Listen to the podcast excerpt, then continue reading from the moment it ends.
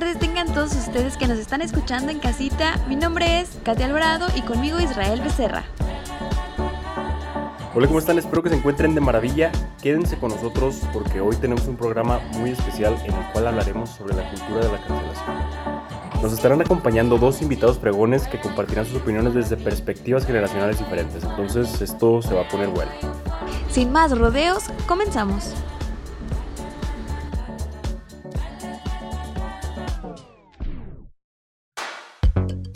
Estás escuchando Álvaro Dosis. Bueno, queremos dar la bienvenida a nuestros invitados para el tema de hoy. Por un lado tenemos al profesor, amante del social media, y al Nintendo, Carlos Díaz. Hola, hola, muchas gracias por la invitación. Un gusto estar aquí con ustedes. Por otra parte nos acompaña Maffer González, alumna de la carrera de comunicación, fiel seguidora de Taylor Swift. Hola Maffer, ¿cómo estás? Hola, hola Katy, hola Isra. Eh, estoy muy emocionada por el tema que vamos a tratar el día de hoy y muchas gracias por invitarme y por considerarme. Gracias a ustedes por aceptar la invitación y si allá en casita no conocen la dinámica es muy simple. Ponemos una pregunta sobre la mesa y cada uno de nosotros tendrá tiempo para exponer su opinión. Sí, tú que nos estás escuchando, tiene alguna pregunta, con toda confianza puedes escribirnos en nuestras redes sociales.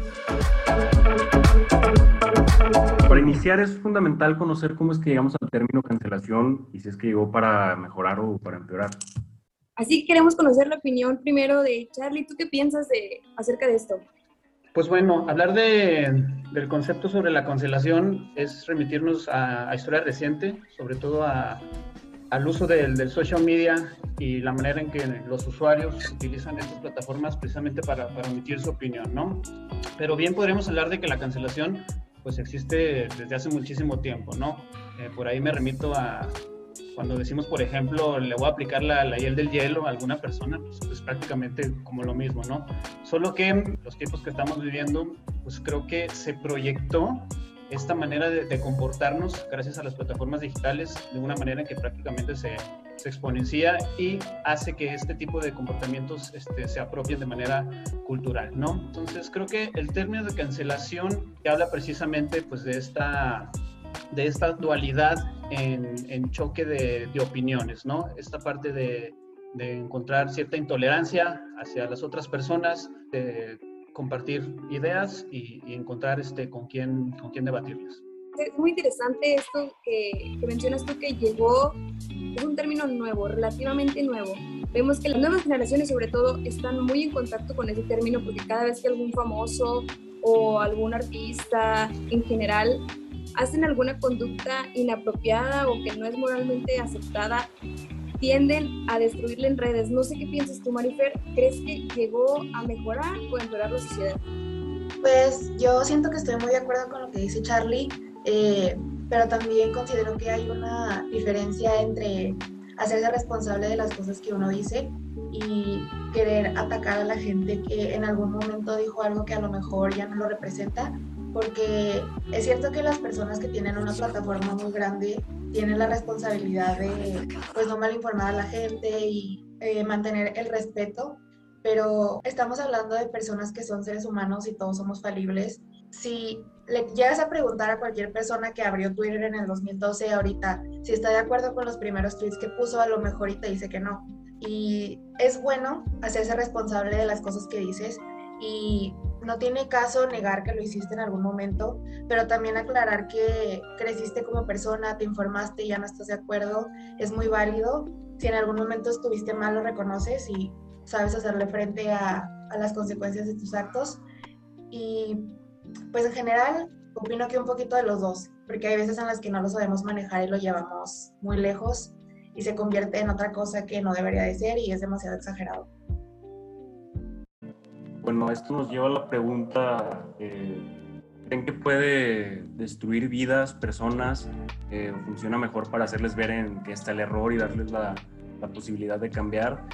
Creo que hablar de, de destruir vidas este, suena, suena muy drástico, sobre todo si, si, relacionamos la cultura de la cancelación directamente con personas famosas, ¿no? Este, y no vamos a creer que si cancelamos a un famoso, pues prácticamente su, su carrera, esto, su vida se va, se va a destruir, sino pues sabemos que, que, existen muchísimas más, más dimensiones alrededor de ellas. Sin embargo, creo que sí existen ciertas intenciones por parte del público que busca cancelar de precisamente querer llegar como a esos a esos límites ¿no? o a esos objetivos, ¿no? O sea, es que sabes que esta persona dijo algo que, que, a mí no me parece o que culturalmente es inapropiado, que generacionalmente, eh, en el contexto en el que vivimos hoy en día, eh, está fuera de lugar y considero que por, por, por, sus acciones, por su opinión, pues no debería participar más, ¿no?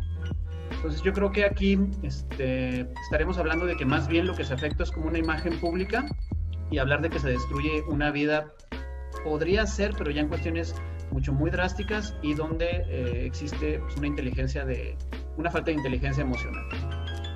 Bueno, a mí me gustaría escuchar a Marifer porque se ha sabido de casos que de verdad hay personas famosas, digo, las personas famosas siguen siendo per personas, o sea, realmente lo que eh, vemos en sus redes sociales es una pequeña parte pero hay casos en los que de verdad el cancelar a una persona les ha afectado tanto que han tenido situaciones eh, psicológicas muy fuertes. Entonces, me gustaría saber tú, Marifer, ¿qué es lo que opinas? ¿Crees que puede destruir vidas o si sí les funciona para, para ver que están en un error y pues les damos chance de, de cambiar ese error? Pues en realidad, eh, sí es cierto que el término destruir vidas es como un poco drástico, pero pues hay muchas celebridades sobre todo que se ganan, eh, que la gente ya no confía en ellas o ya no las quiere ver en proyectos por comportamientos pasados y a lo mejor y puede destruir sus carreras o puede eh, quitarles oportunidades, pero en realidad si estamos hablando de una persona que no se retracta de sus comportamientos problemáticos, a lo mejor lo tiene merecido, porque darle tanto poder a una persona que tiene una plataforma y que tiene acceso a muchas personas que lo escuchan y lo toman como una cierta autoridad, pues eh, sí me parece prudente que, que no tenga acceso a una plataforma donde pueda seguir propagando odio. Obviamente la cultura de la cancelación fue tomada al extremo, pero empezó como un esfuerzo de ayudarles a las personas a, a, a ver en dónde estaban equivocados y ayudarles a cambiar pero muchas veces como que no lo sabemos manejar, no sabemos hasta dónde parar.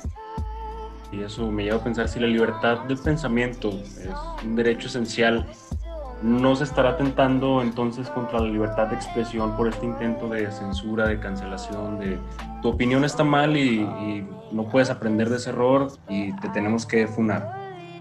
Creo que aquí ya estamos este, navegando por una frontera este, un poquito más este, de aguas turbias, ¿no? Hablar de, de lo que es la, la, opinión pública y la cultura de cancelación van de la mano, pero, pero tal vez este, diferirían en ciertas cosas. Yo creo que este punto se ha desvirtuado a partir de, de cómo es que ahora es tan fácil cancelar a, a cualquier persona este, por el simple hecho de, de, generar polémica y por el simple hecho de generar hate, por el simple hecho de, de generar controversia.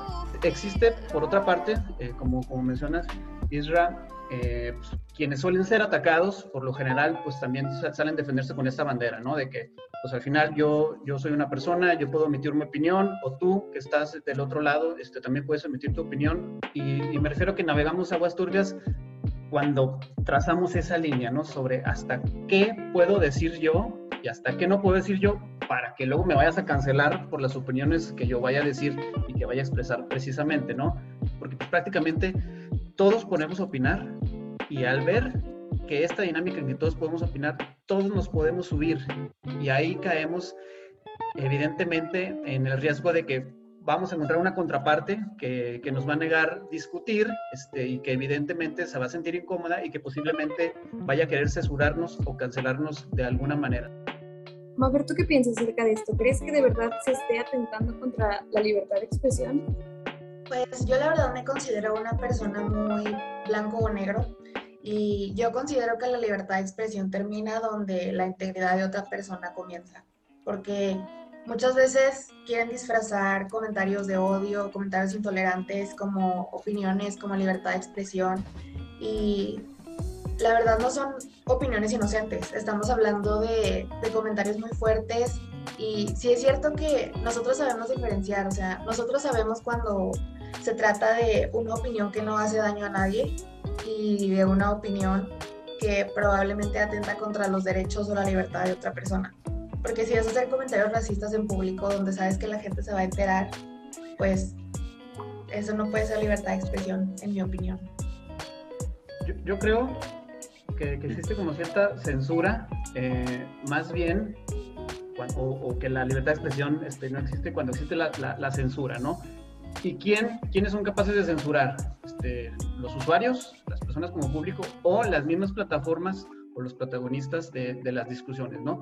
Yo creería eh, que más bien hablar de, de, de terminar con la libertad de expresión o la censura ocurriría con ejemplos eh, que han ocurrido, como el caso de que Twitter, eh, Twitter por ejemplo, que, llega a censurar este, algunas publicaciones, o actualmente Instagram, que suele tumbar algunas publicaciones relacionadas a temas sensibles del COVID, bajo quién sabe qué lineamientos este, o cuestionamientos que ellos tengan ahí. Creo que eso, eso sí sería hablar de, de, tumbar la libertad de expresión.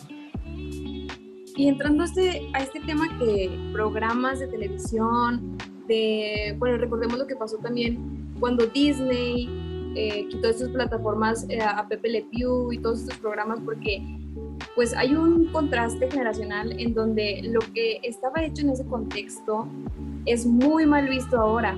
Entonces quisiera saber su opinión acerca de, ¿creen que realmente es necesario eliminar estas, estos contenidos eh, de streaming o de otras plataformas solamente porque es diferente contexto en el que fue hecho, en el que está ahora, que ahora esos comportamientos son muy mal vistos y, e incluso pues hasta penalizados, ¿no?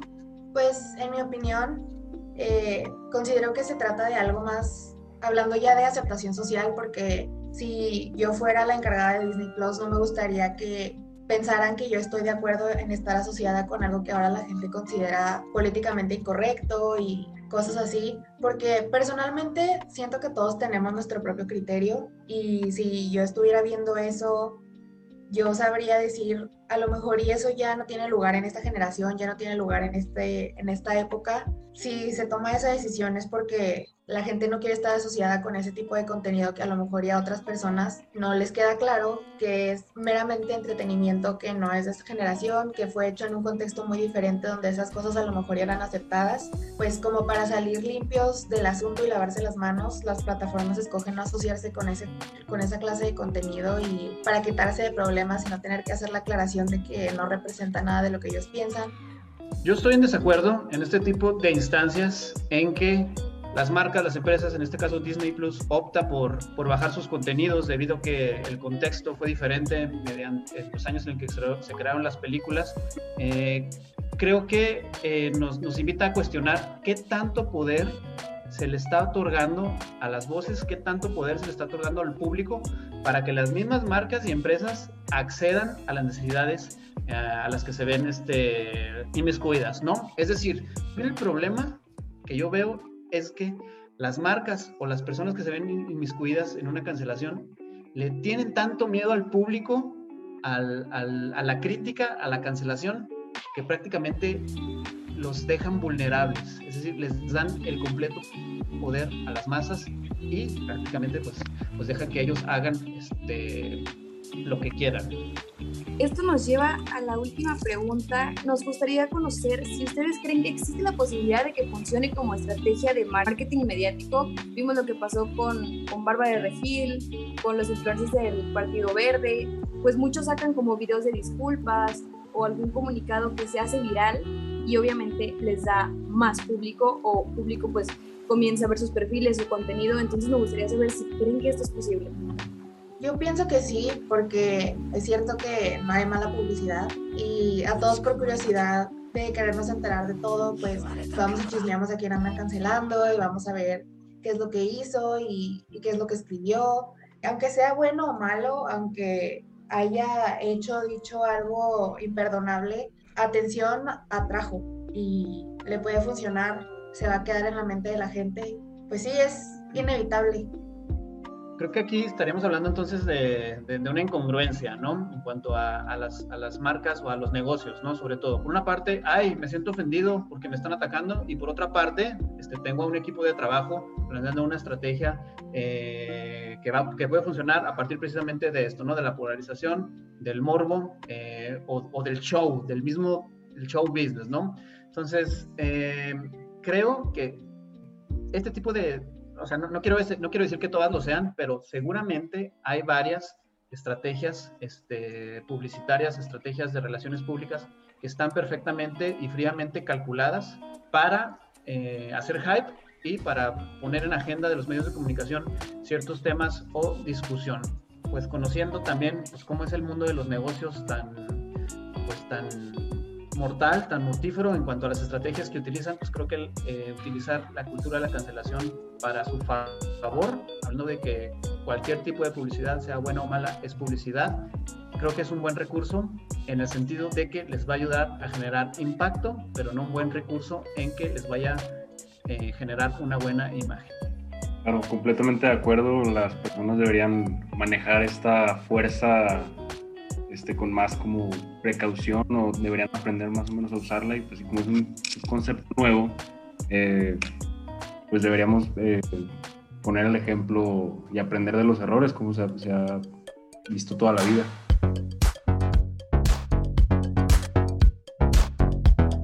Y bueno, con esto damos fin a este debate. Esperemos que les haya gustado. Es importante hablar de estos temas y sobre todo conocer los diferentes puntos de vista sobre nuestros invitados, que muchas gracias por estar aquí. Este, y pues para que ustedes también puedan formar un, pensamiento.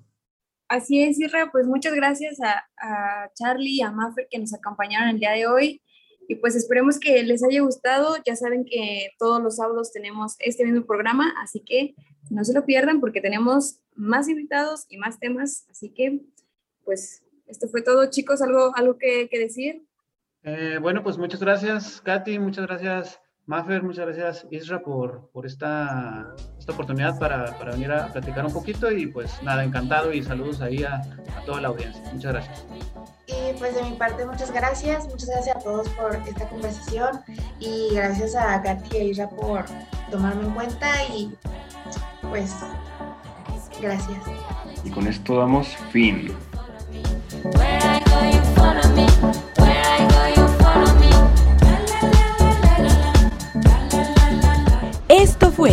Álvaro Dosis.